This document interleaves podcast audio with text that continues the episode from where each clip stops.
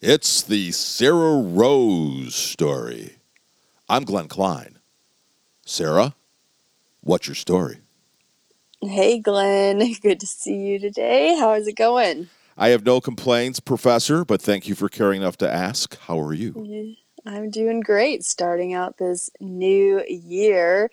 And yeah, what's the story today? It's a it's an unfortunate story, but it's also a story that has a lot of hope um, on the other side of it. So, sexual trauma is going to be the story that we go into today. Not necessarily the most fun one when you just, you know, kind of look at it from the start. Um, but once you get to the other side, then that's where life is really good. So, really learning about sexual trauma, how to move through it if you have it, heal it, all of that. Um, and knowing that there is hope. That's actually a good story to have. How do that you, part of it. how do you get to the other side, and what do you mean by that? Hmm. So, sexual trauma. Well, first off, let's let's look at some statistics. One in two women have been sexually abused. Um, statistics for men are more around one in five. We think it's higher than that, but men just report it less. Uh, so, you know, and this is like sexual abuse, um, molestation, rape, things like that that are being reported. So, this is clearly sexual abuse that's happening. Um, but sexual trauma can be that, but it can also be much more, right? So trauma is actually very dependent on a person, each individual's perception of what has happened to them. So you can have two people have um, very similar or same experience happen, but two they're each going to react to it, experience it in a very unique and in, individual way. And so trauma actually occurs when your brain perceives death um, or had the experience of death. And so, um, for one person, the experience may give them trauma, whereas the other one doesn't, just because they perceive it in a different way. So, living in a society like we live in that's a sex negative culture, um, many people actually perceive that it's very much can be very traumatic to their bodies.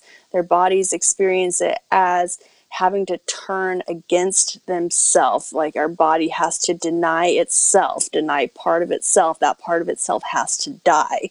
And so that experience of death inside of the body is is traumatic and so we carry that trauma with us so when we're talking about sexual trauma it's much more than um, very specific sex, sexual abuse cases that we may originally think of. So, sexual trauma is something that most people carry to one degree or another.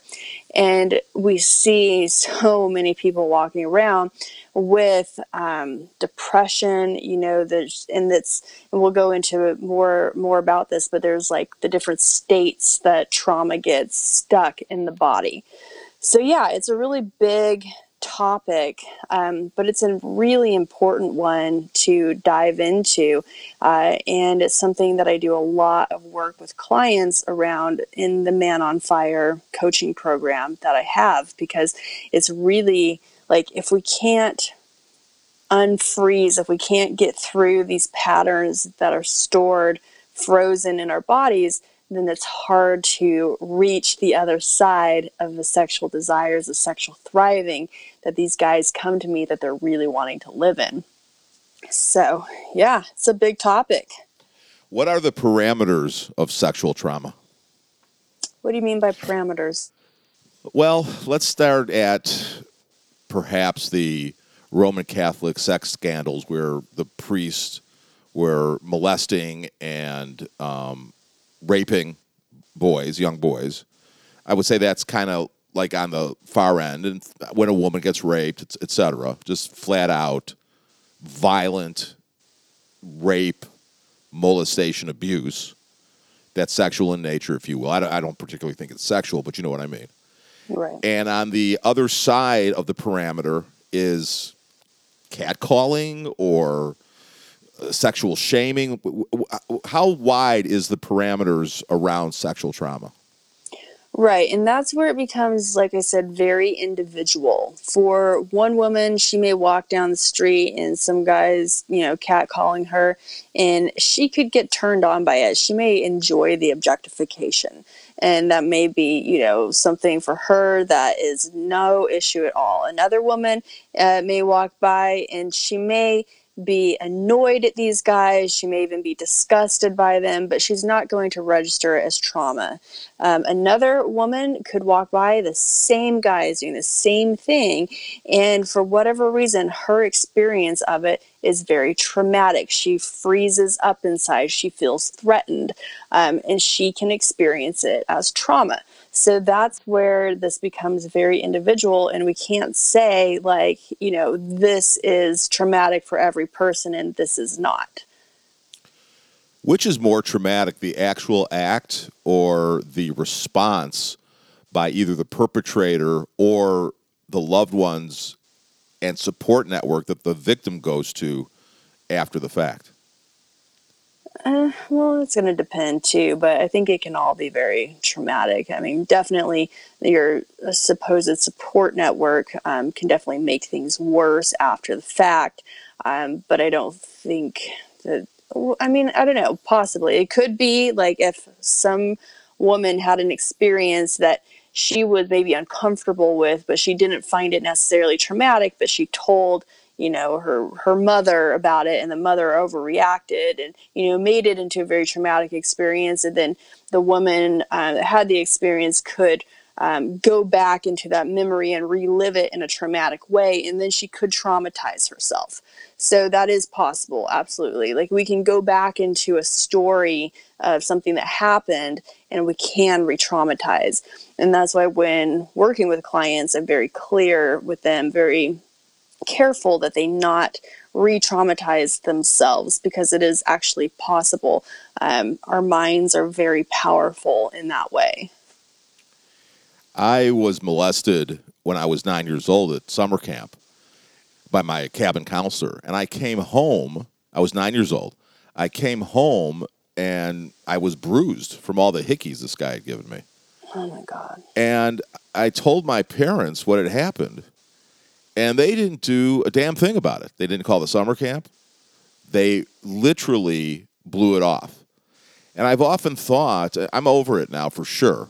I mean, I can kind of even joke about it in a way. And I'm certainly open about it. But it was a summer camp that I went to my entire youth. And then I ended up buying the place. I never left the camp. And then when I was about, oh, I would say 25 or late 20s. The guy who molested me came back and visited the camp with his wife and his two daughters. And guess what he did for a living? he was a priest. He was an Episcopal priest. And I wow. was I was steeped in heavy religion at the time myself, and I knew I was supposed to forgive him, which I did, and I certainly have at this point. But I didn't say a goddamn word to him about it. But I really? know without a doubt the process of me getting over it was more traumatic for me the way my parents, especially my father for some reason, did not come to my assistance than the actual molestation itself. Yeah, and that's the opposite of what I was talking about. So I'm talking about somebody making it worse on, you know, going one direction. You're talking about making it worse in the opposite direction. Absolutely. Like you I'm sure you felt just completely abandoned in that situation. Totally. And I didn't know, you know, but it was years ago because, because, you know, we've already established I'm an old fucker and I'm an old fucker. But, uh, but in those days, you, everything was swept up under the rug because there was something wrong with you if something like that happened. Mm. Now, since wow. the Me Too movement and all that, I mean, it's the, I mean, thank God, but it's the exact opposite. But right. literally, it was never discussed. It was never talked about with the camp director. I went back to the summer camp. Fortunately, the guy wasn't there, but he, like I said, he came back and visited once I had bought the camp. That was weird. What kind of traumatic uh, experiences have you either had personally or have uh, been very aware of personally? Well, I mean, also, I was raised uh, very religious, and for me, um, a big part of my trauma came just from the shutdown that I had, uh, the sexual shutdown, turning against my own body. And I really didn't even realize how that was traumatic until I started doing this training, um, being trained to do this work with others. And through that process, was really able to um, heal so much of what I had. Uh, and it's, you know, like just being, I remember being a little girl and being sexual, like being four years old and being attracted to the other little boys. And um, even i mean especially in middle school like being super boy crazy i was like i like that one i like that one i like that one you know and like just very quickly realizing that was not acceptable um, i was a pastor's daughter and you know like i was not allowed to date i was not allowed to have a boyfriend i was not allowed to kiss nothing and so um, like I just remember shutting that part of myself down in order to be accepted in my community, right? And that is so primal for human beings to um, do whatever it takes to be accepted by the tribe. Because if we're not accepted by our tribe, then that is death, right? Like we can't survive without the tribe um, and in tribal societies. And especially even today, children have to do this. Like, children have to do whatever it takes to keep their caregivers happy in order for them to survive. And so I remember turning against myself, abandoning myself um, in order for that survival to happen.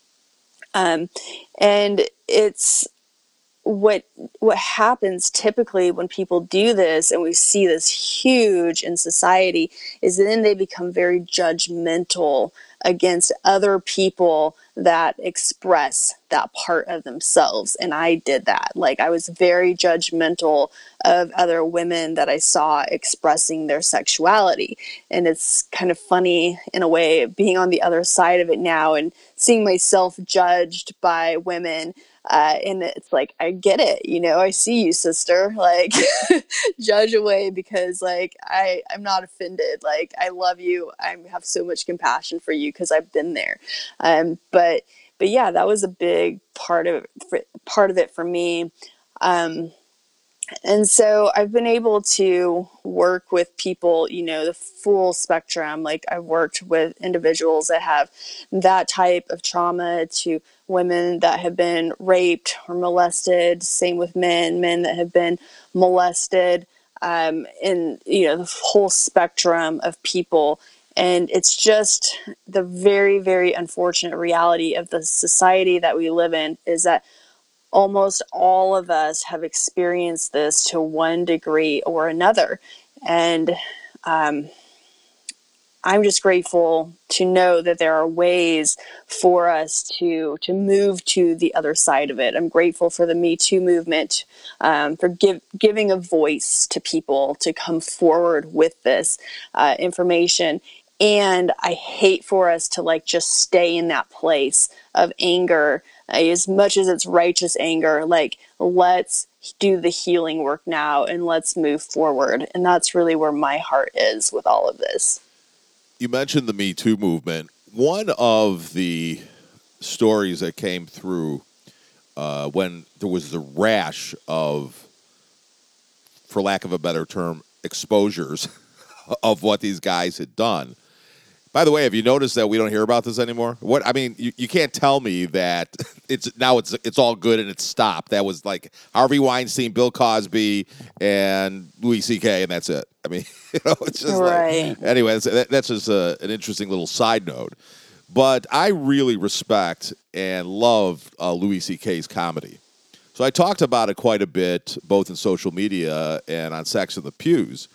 And my former wife, Dawn, and my best friend, Molly, independently of each other, basically said, and if you recall the Louis C.K. story, he would ask for permission to masturbate in front of women that had come for his advice in comedy, even early on before Louis C.K. was Louis C.K., if you will.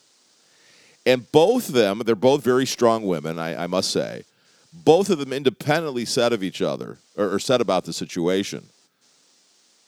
I would have just said, put it back in your pants and, you know, go fuck yourself. Both of them had that attitude. What do you say to people that say, I couldn't have done that? I feel traumatized by a man, period, let alone a powerful and highly prominent male individual imposing himself on me that way. Yeah, I think it's always going to be easy for people on the outside to say what they would have done in a situation. And we really can't judge somebody in the situation that they were in. I mean, from an outsider perspective, it sounds like if he was asking permission, then he could have just said no, right? But we don't really know the intricacies of that particular um, day and what exactly was happening. And you know the person that came in there her her whole story all of it.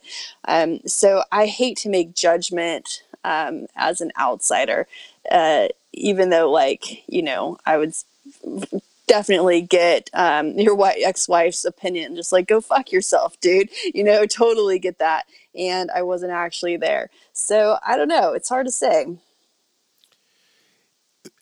the, the general precept is don't judge other people's experience. And the Christian or religious women that you reference and the way that you were judging people back in the day, Sarrah, reflects not poorly on the people they're judging, it reflects poorly on them. Psychologists call it self loathing. It really is. The self loathing, and it comes from the lost part of ourselves, the part of ourself that we are denying. And it's so painful, right? It's like you literally push this part of you down, denied this part of you, and you see somebody else freely, happily expressing this part of them that you're not allowing yourself to express and it's very painful and it is. It's self-loathing it's self-hatred for what you've done to yourself and yet most of the time it's been done as a survival mechanism and so like blaming yourself for it isn't going to do you any good either. Uh, so i love how i'm able to work with people and like really reclaim all these lost parts of themselves and the man on fire program we go each week it's like something else bringing up a different different aspect of themselves. These guys are like, I didn't even know I had all this stuff. And like, you come out of the experience after six months of going through a program like this of like, wow, I just feel at peace because you're no longer at war with parts of yourself anymore that you're like trying to hide, trying to keep down. And it's just this sense of wholeness, acceptance, peace, you know, and like some people will say, would make that sound like it's a religious experience, but it's not. It's just like reclaiming and loving all parts of who you are, including um, the parts that went through trauma. Oh, especially the parts that went through trauma. Yeah, we do a lot of work around loving those parts of ourselves. Absolutely. It's so key uh, to be a holistic human being and be whole, to accept every aspect of your experience and your personality on the planet. Because, listen, our peccadillos and our frailties and the bullshit that's happened to us, it's a huge part of our story. Yeah. And if you want to keep tamping those down and not bringing the light of truth to them, they're going to have a negative effect in, uh, as opposed to the very positive effect it can have on people. When people are judging other people or hating on other people, it's because they're literally blaming themselves for things that typically were absolutely nothing in no way that they were responsible for. I mean, it's irrational, but it doesn't mean that it's not impactful.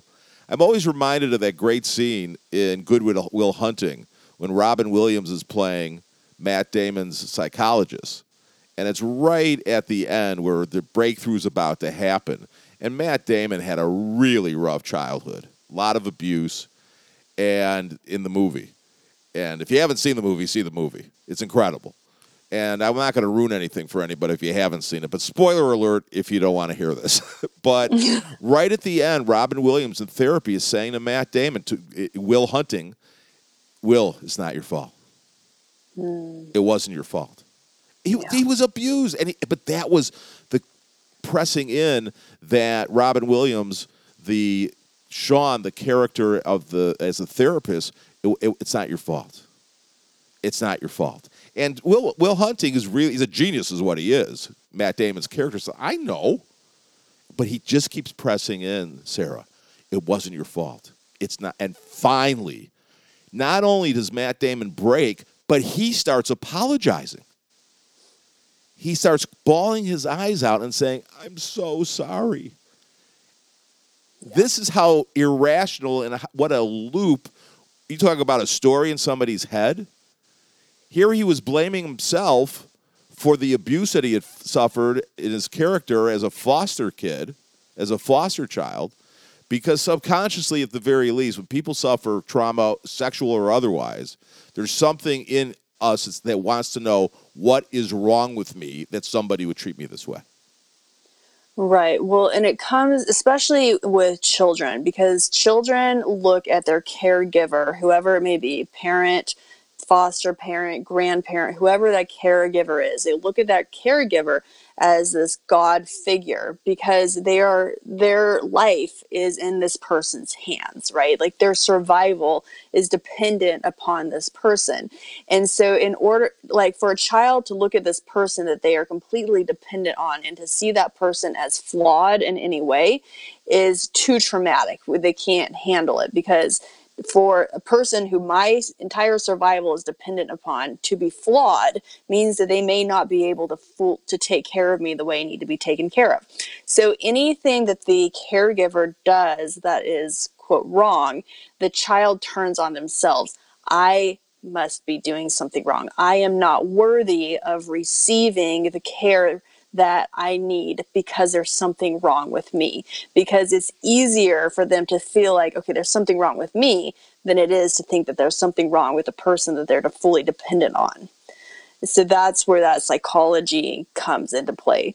Um, but back to the trauma like when we're looking in uh, nature so peter levine he is someone that i love um, most of the the trauma work that i do with clients comes from peter levine and he uh, studied and worked with um, pe- people with ptsd for like the last 40 to 50 years.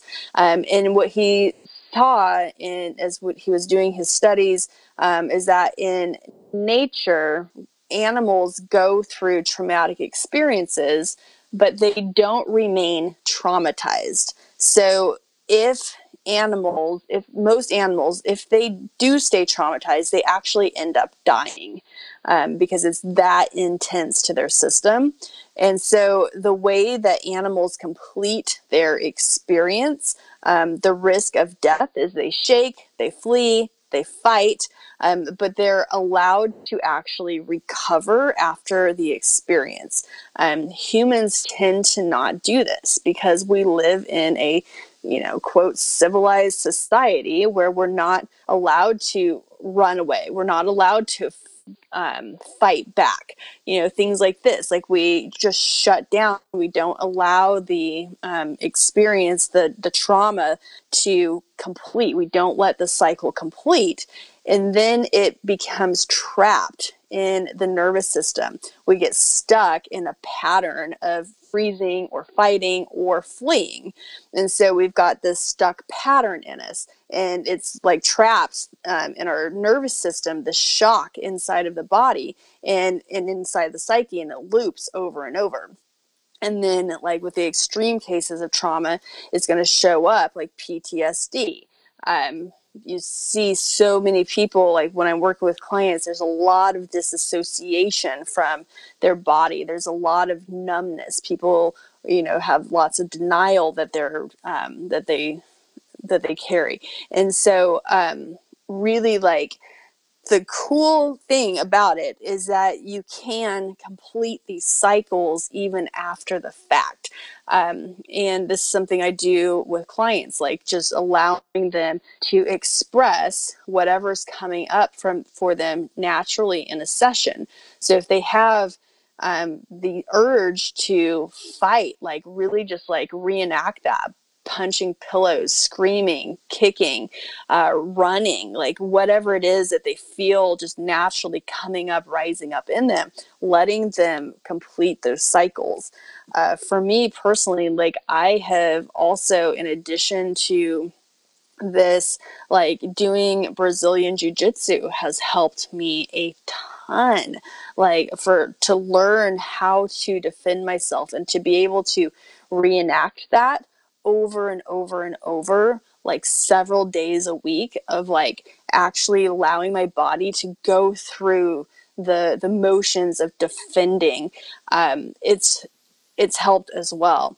So there's definitely ways to move through all of this um, but it's a real thing you know people are you can look at a person and you can see by the expression or the, the lack of expression on their face um, if they're in a freeze state and so many people are like our natural state is to be vibrant to be just like excited about life. I mean clearly there's always going to be the stuff like the ups and downs of life but even the downs you can be expressive in that.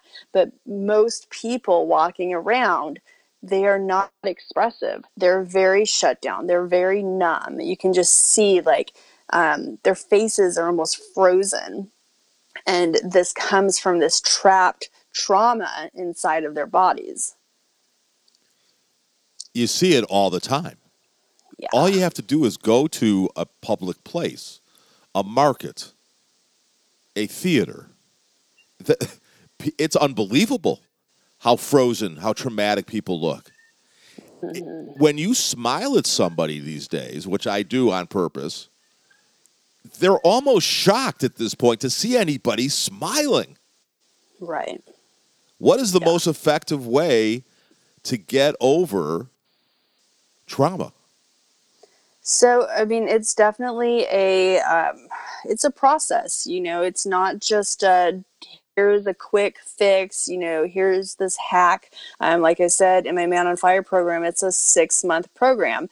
And yes, I'm teaching in this program these guys to become master lovers, to be, you know, just sexual masters. But part of that process is healing any underlying trauma that they have, like healing all the stuff. Um, so there's one week of the six months in particular that's really focused on the trauma, but it's an underlying theme for the entire six months. It's while it's not the main focus, it's there in all of the practices. There's components of gentle trauma healing taking place. Um, I use breath work a lot to help people. The trauma is stored in the primal part of our brain. And so, in order to get to the primal part of the brain, you need to be able to get through the, the cortex, get through the limbic system. And so, softening those parts of the brain through breath work helps. Um, also, really being able to focus on the sensations in the body, which doesn't sound like it'd be hard, but it actually really is um, a challenge for most people when they begin because the sensations are the are associated with the primal part of the brain. The sensations in the body are what occurs first, and then the limbic system forms emotions over that, and then the cortex forms a story around that. And so, in order to really get in there, once again, it's like this learning how to get into the sensations. We call it felt sense, felt sense work. And so I'm constantly cueing them go back into the sensations. What are the sensations? Name the sensations, speak the sensations. Um, and then that coupled with um, specific types of breath work that I lead them through. Uh, and then from that space, letting their body release what in whatever way um, it happens. You know, for some people, it may be just like they feel the urge to get up and start punching, kicking, screaming. They need to run, um, whatever it is, but just allowing the body to fully express itself. And the interesting thing is that is also what is what makes us really good in bed is the following the sensations in our body like tracking the sensations of pleasure in the body letting those sensations of pleasure expand following them letting your body express and sound and move in the way of pleasure so it all is tied into together because our sexuality is a very primal part of us as well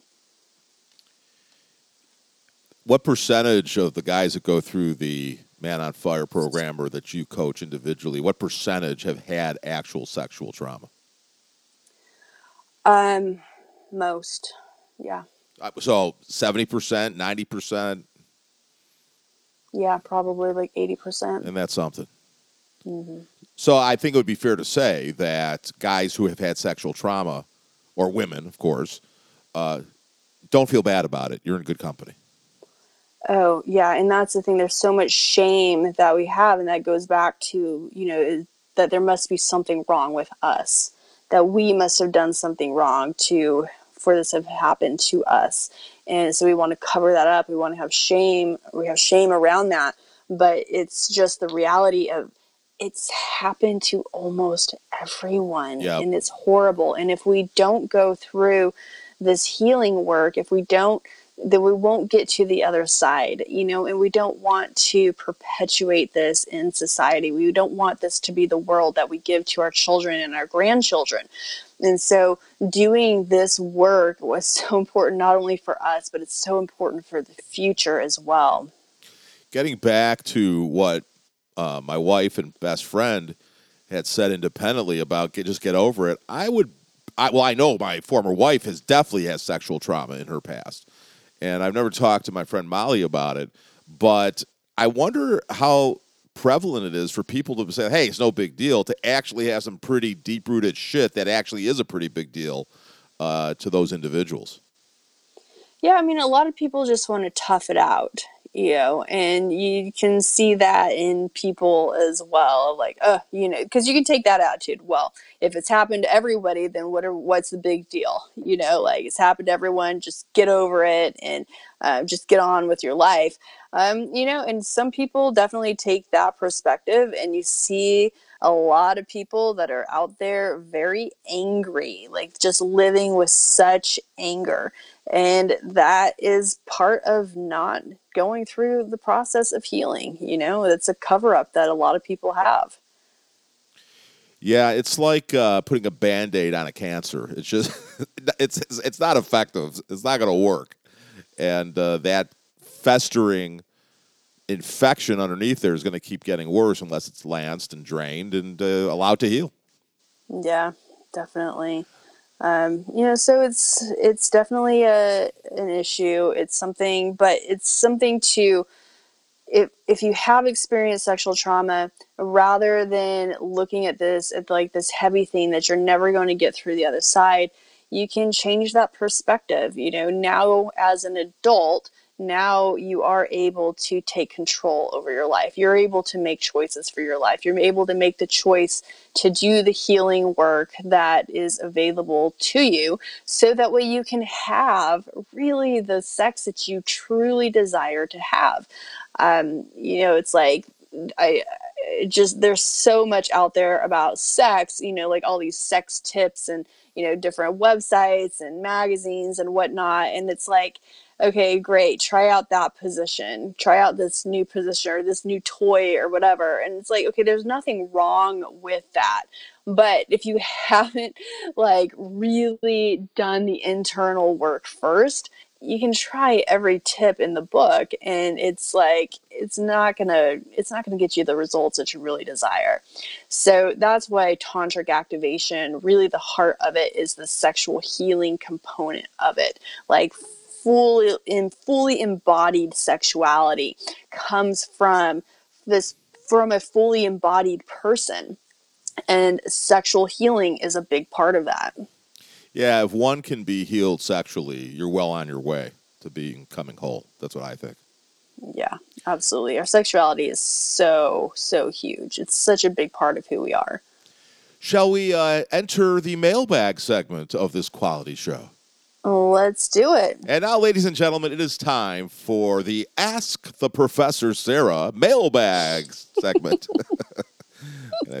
so real quick, I got I don't know if you even know this, Glenn, but the reason I, I said Professor Sarrah jokingly, but I like it, so let's stay with it, is because in jujitsu, um, you're if as a black belt instructor, you're actually called a professor. You're not the coach, or you're a professor at that point. So sometimes you may have coaches that are like a brown belt, but once you become the black belt, the master, you are the professor. you ever see the show Gilligan's Island? I have the prof- a long time ago. The professor, he was he was the smart one, of course. He was the, oh, profe- the professor. Yeah, he always you know was able to fix the radio. the professor and Mary Ann, they're on Gilligan's.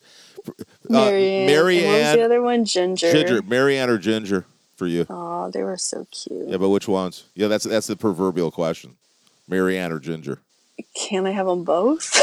well, in Sarrah Rose's case, of course. Hello, you are the professor. Don't make me choose. But if you had to choose, which which you're more attracted to, the glam or the kind of tomboyish Mary Ann? Oh, hmm. Dude, I'm like biting my lip thinking about this. Um, for some reason, I'm going for Mary Ann today. Mary Ann from yeah. downtown. Yeah, I've always been a ginger. I mean, I'm not a ginger, but I, I yeah, ginger. I, I, don't know why. I've dated them all, man. I have had every race, every size, shape, uh, personality, but they all have the same thing in common. They're all smart and strong women. Mm, no yep. yeah, it's weird. I'm a weird dude. It's all right. I don't have a problem. Got you, you got your kink. is that my kink that I like strong and smart women? Uh, well, I mean, that w- I think that would be considered. Well, I mean, it's a preference for sure. I don't know if it's a kink. Maybe it is. Although I don't know, but Mary Ann was probably the smarter of the two. Ginger was like uh, she was like a movie star, the movie star, Ginger. Well, I mean, you got to be. Remember the movie star, the professor. You got to be smart in order to make it in Hollywood. Well, or have been willing to do Harvey Weinstein. Well, and you know, maybe that was see, smart. see, see how see what I just did there? I just tied it right back to our topic. That's called good podcaster ability, right there, ladies and gentlemen. All right, well, we'll get back to the serious topic here. Okay, we're we're in the Ask the Professor mailbag. By the way, if you've got a question, you can send it to support at tantricactivation.com. I'll remind you about that. Uh, before we are finito. All right, so Gordon from Evanston, Illinois says, uh, Dear Sarrah, I was raped by several men when I was a kid. I'm gay, but would prefer not to be. How much was the rape responsible for me being a homosexual? Mm, wow.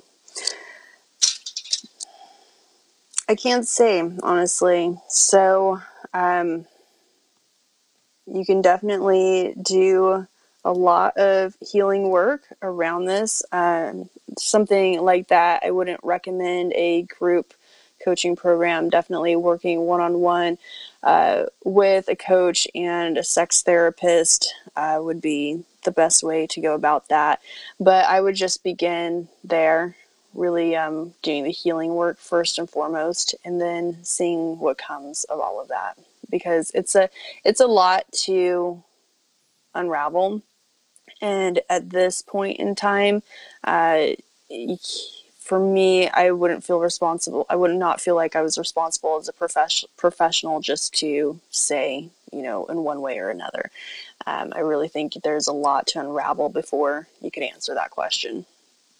I had a friend who was uh, molested as a kid by um, by men, and he's gay. And we had this conversation. This years ago. We had this conversation because there's a theory in the conversion therapy movement that if you were molested, that's why you're gay. So the, the, this is reflected in this gentleman Gordon's question. Uh, but he would. My friend Mike said maybe he was molested because he was gay, versus Mm. the fact that he was gay being caused by the fact that he was molested. Yeah, and that's a possibility as well. And that's why I say like there's a lot there to unravel. And so you can't just I can't just get a question like this without, you know, knowing more details around it and just make a blanket statement. Uh, that's definitely would be irresponsible on my part. Well, we don't want that now, do we? No. Tom from Nashville says, Hey, Sarrah, I was molested repeatedly by my uncle when I was 12. I enjoyed it, but now I feel guilty about enjoying it. I know it was fucked up. Should I feel guilty about feeling uh, guilty? And what should I do with the effect of the experience?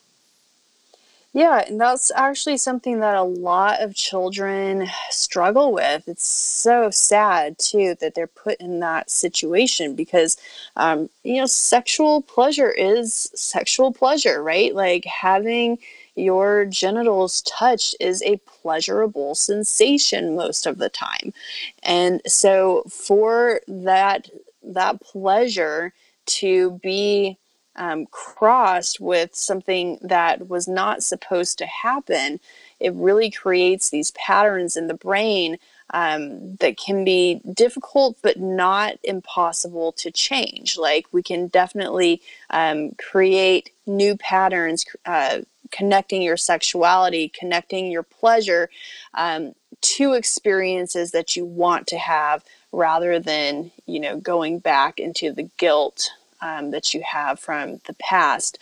And it's just know that you're not alone in that. It's definitely something that a lot of people struggle with um, because it's just the reality of it. Like being touched sexually is designed to feel good. And so, whatever the situation was, is a good chance that it did feel good. And so, knowing that you are not to blame, it is not your fault, regardless of how you reacted in that time and place. Um, and you can create new patterns in your brain, You, uh, create a new story, if you will. create a new story. Absolutely. All right, this one comes in uh, anonymously. I'm assuming it's a guy. Uh, he says, "Dear Sarrah, um, I was a serial rapist of boys and girls for many years. I have stopped now, but I don't know what to do with the trauma that I caused and the trauma that I'm experiencing personally from having perpetrated this. What should I do?"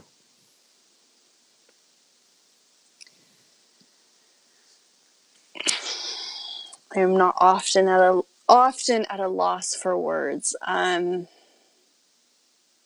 I don't know what to say. Um, yeah.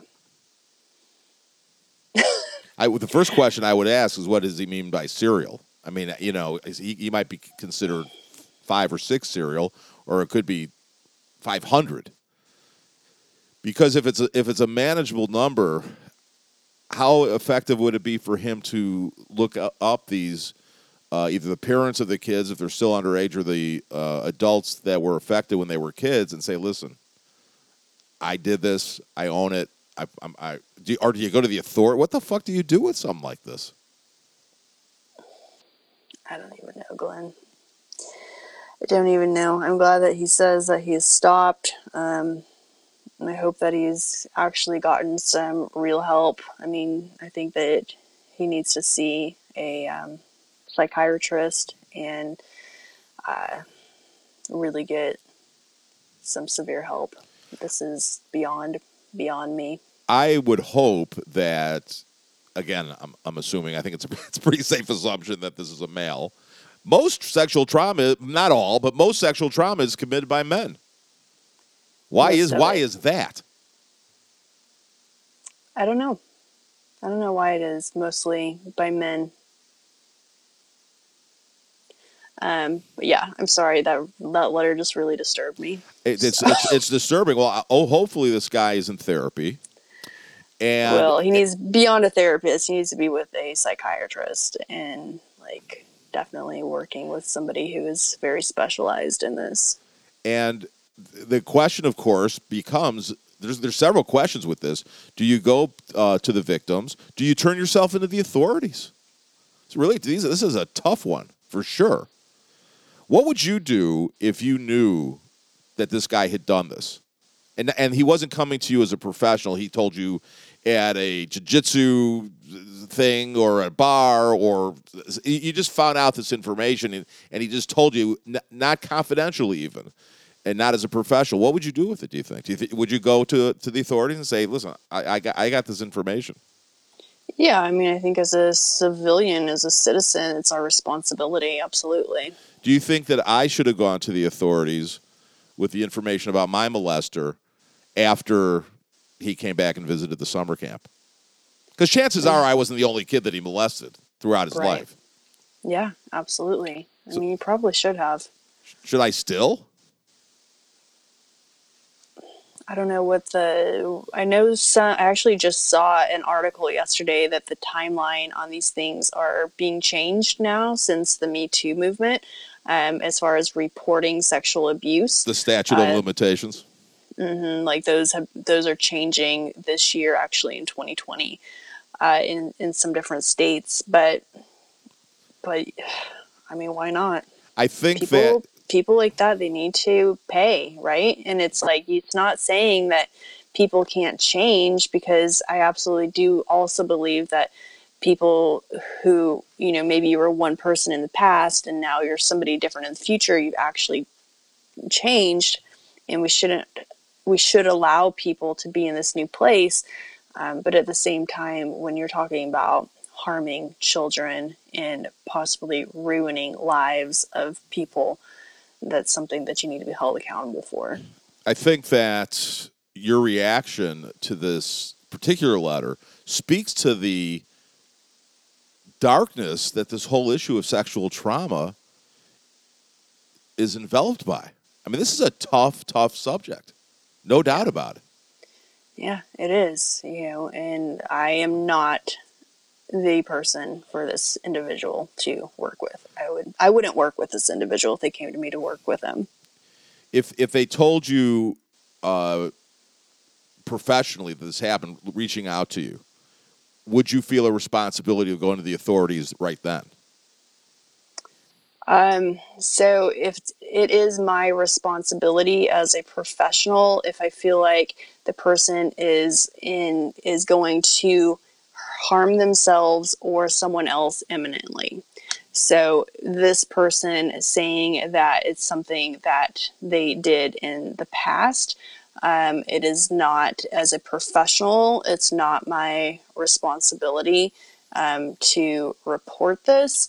Um, I I don't know. I might anyway though. yeah, it'd be a tough th- thing not to do. That's for sure. You have mentioned uh, Man on Fire a couple of times that guys have gotten help. Is that the program for guys who know without a, sh- a doubt that they've suffered sexual trauma? Um, no. So Man on Fire is something like sexual trauma is a part of the program.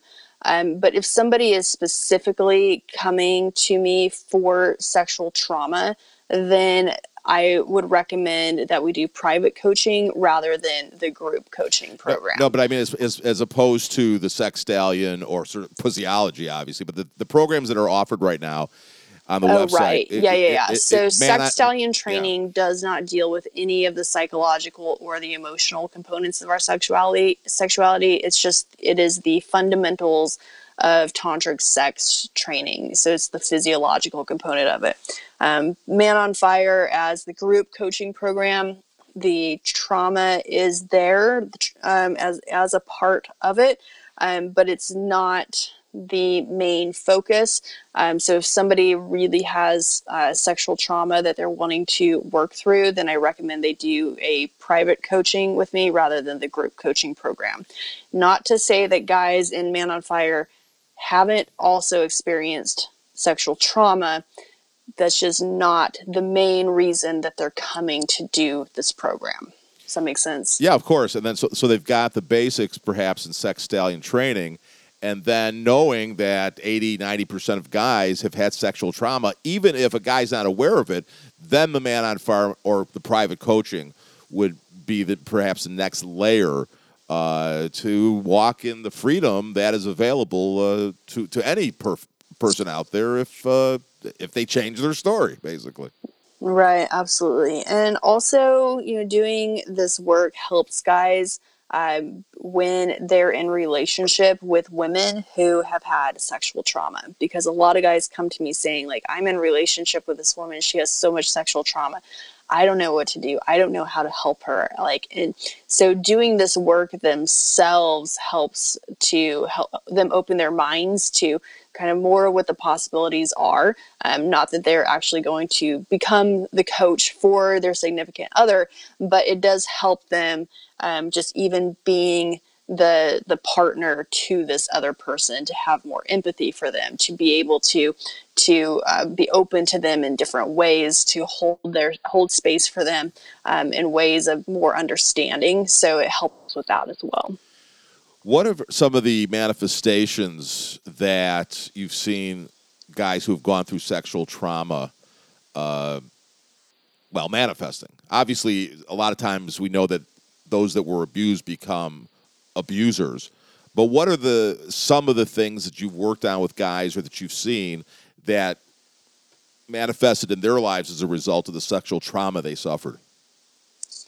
You know, it's really in guys. I see a lot of anger. Um, so it's either depression or anger, and it's you know so either what they experience they turn inward on themselves and it becomes depression or they're expressing it outward onto others, and that is anger. And so, you know, I can typically see when a guy comes to me if he's really expressing strongly in one of these either depression or anger that there's pro- there's something inside of him that is unresolved uh, and then we just go from there the other day i saw on the instagram uh, page the tantric activation that you had a video that talked about your availability for private coaching and you were offering a discount. Where does that stand right now? Yeah, so a lot of guys message me that they really want to do coaching, um, but they don't want to commit to the full six month program. Um, you know, they just feel like, oh, I've got a couple of questions and I just want to get those answered. And so, yeah, I'm setting aside uh, half a day um, I remember the exact date, honestly. It's sometime in, in a couple of weeks. Um, to just get on a call and let these guys answer or ask the questions that they have, and I'll give them the answers. So, so yeah, that's not something that I usually do because I really do uh, prefer to work with people over long, longer periods of time um, because that's really where the transformation is. Um, but at the same time, I want to make myself you know available to reach different types of people and you know different spaces that they're in. And so i decided to go ahead and try this out and see where it goes.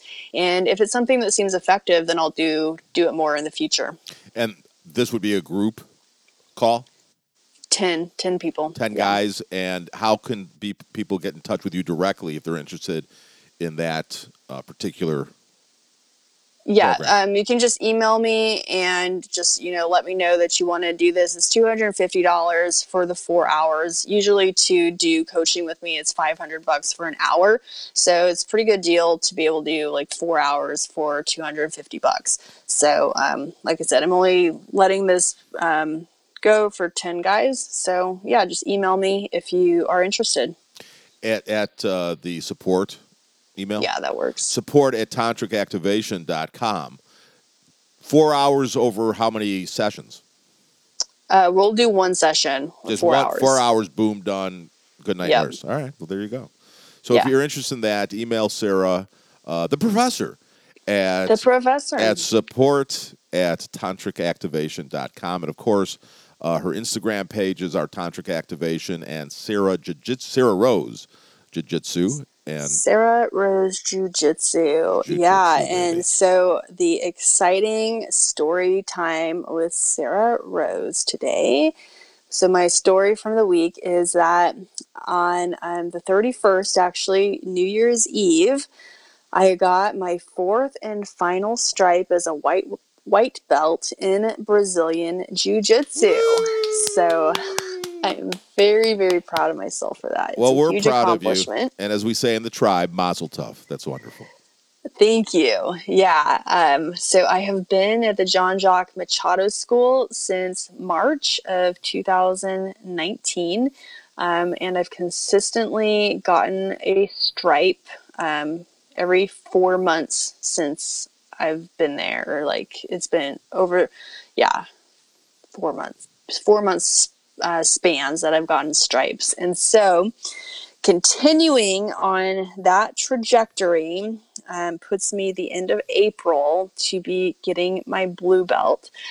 Uh, and like it's a it's a big accomplishment because 80% of people that start um, jujitsu they never get to the blue belt level and so you know to be one of the 20% that actually gets there is uh, really exciting but really beyond that it's just um, me like honoring my body and the capabilities that i have to actually defend myself and that feels really fucking good. Like the lineage that I'm a part of, the John Jock, Jean Jacques Machado lineage is a very respected lineage.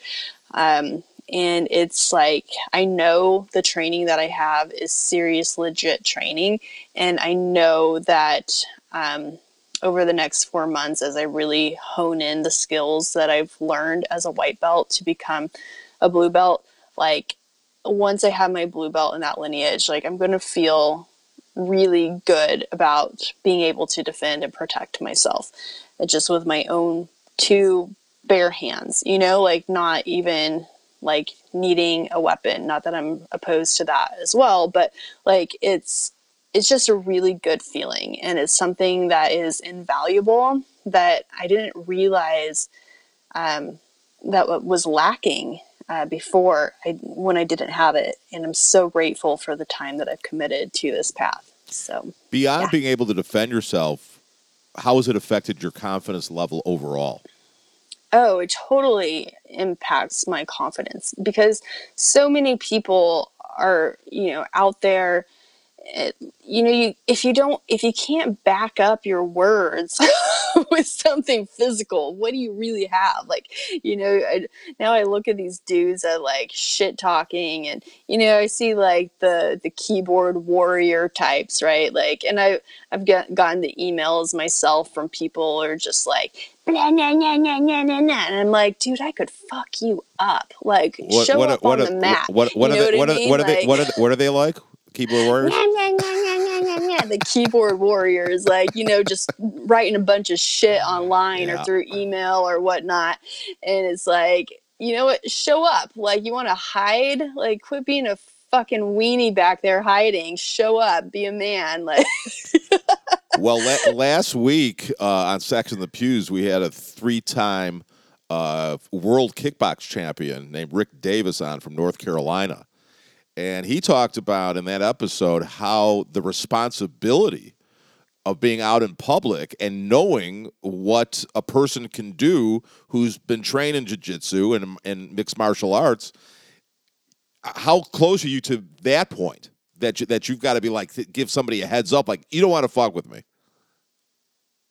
well, I mean, I'm not going to say that I'm an MMA competitor by any means. Like I'm, but, but, but, but obviously, once you get your blue, once you right, once you get your blue belt, you're you know you're going to be at at, a, at that level. But how uh, dangerous are you out there right now? If somebody wanted to fuck with you, I can definitely defend myself right mm-hmm. now. Like mm-hmm. a new guy came into the school this week, and um, like I told you before we started, like I had bad insomnia this week. Like I went three nights without any sleep, and I had been doing a ton of jujitsu, and like I was really exhausted, com- depleted. Like one of my buddies who I'm usually neck and neck with, like we're always like go climbing up the ranks together uh, the the class that day he submitted me like six times in a row. Like literally i had i really had nothing left to give.